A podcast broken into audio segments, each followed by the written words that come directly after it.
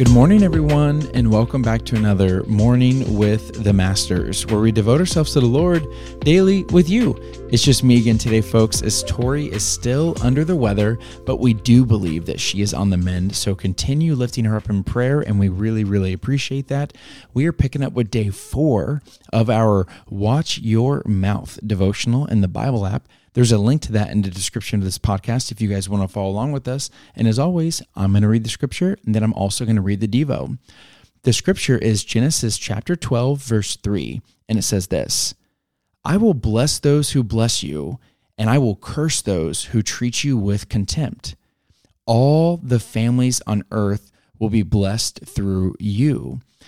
And the devotional follows the story in Numbers 12 about the complaints that Miriam and Aaron had against Moses' leadership. And it says this God is faithful and cares about his children. Although we say things that are not acceptable and we receive God's forgiveness, our actions produce consequences that we will have to face. We have to be careful not to allow words to come out of our mouths that discredit, disrespect, and demean individuals that God has put in authority over us. In the case of Miriam and Aaron, they didn't watch their mouths when they murmured against their brother Moses, who was God's chosen leader for the Israelites. When they spoke against their brother, the Lord heard it, and he called Moses, Aaron, and Miriam to the tabernacle. The Lord then came down personally in a pillar of cloud and stood at the doorway of the tabernacle and called forward Aaron and Miriam. God then corrected and disciplined them for their words against Moses' leadership, appointed by God, his relationship with God, and his anointing from God. God's anger was kindled against Aaron and Miriam because their actions and words represented the nature of their hearts towards Moses. I'll say that again. God was angry against Aaron and Miriam because their words and actions showed the true nature of their heart against Moses, who was an authority called to lead his people. As a result of their discipline, Miriam was leprous and confined outside the camp for seven days. Additionally, Aaron pleaded with Moses for forgiveness, and the Israelites could not move forward until Miriam was declared ceremonially clean. Miriam and Aaron, like so many of us, did not watch their mouths and experience the consequences associated with it. Our words not only affect our circumstances, they affect those around us. It is of extreme importance to genuinely speak words that edify encourage, and respect others. We must keep our hearts aligned with what is acceptable in God's sight and guard our mouths continuously. This is also encouragement to us as we continue to walk according to God's will, God's word, and God's way. And that way, when people speak against us, God will deal with them because He is our vindicator.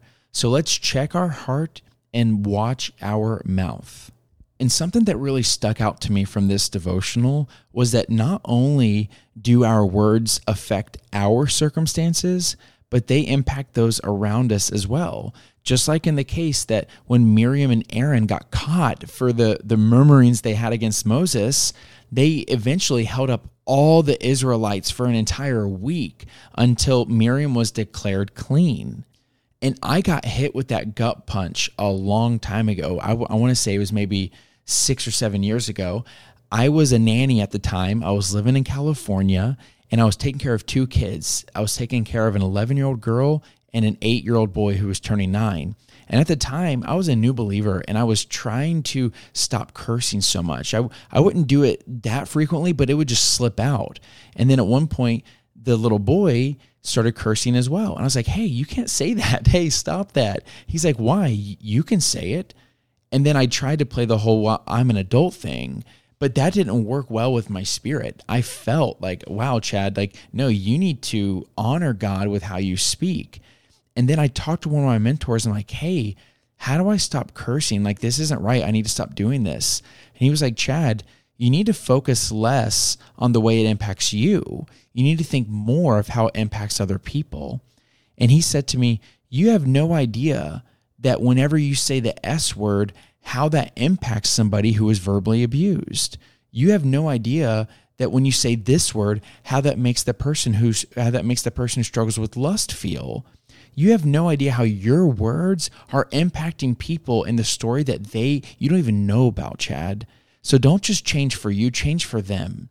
And that really stuck with me. And I just want to encourage you to consider that as we all learn to watch our mouths, that our words carry power and they carry meaning and they, they carry life and death in them, not only to our own life, but to other people's as well. So let's make sure that we're edifying people and respecting people and building people up, and our words will help people feel joy and encouraged and not take them to a place where we don't want to take them.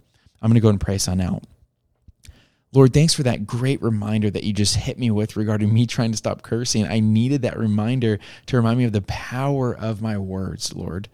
We all need this reminder because you have given us a voice. You've given us the ability to speak, and we need to honor you with that. We need to let our words be worship to you, not just when we're singing, but when we're talking and even whenever we're saying things under our breath, God. Thanks for that conviction. And Lord, I pray that you will help us all feel more excited and uh, a greater reverence to speak things that speak life into not only our life, but other people's life. And will you please convict us of the times that we're speaking things that are gossip or complaints that aren't edifying you and your kingdom, Lord? In your son's name we pray. Amen. Well, amen, y'all. Now's that perfect time to throw on the worship music, break out the journal, and continue worshiping the Lord. And don't forget that you are God's masterpiece. And don't forget that we love you. Adios.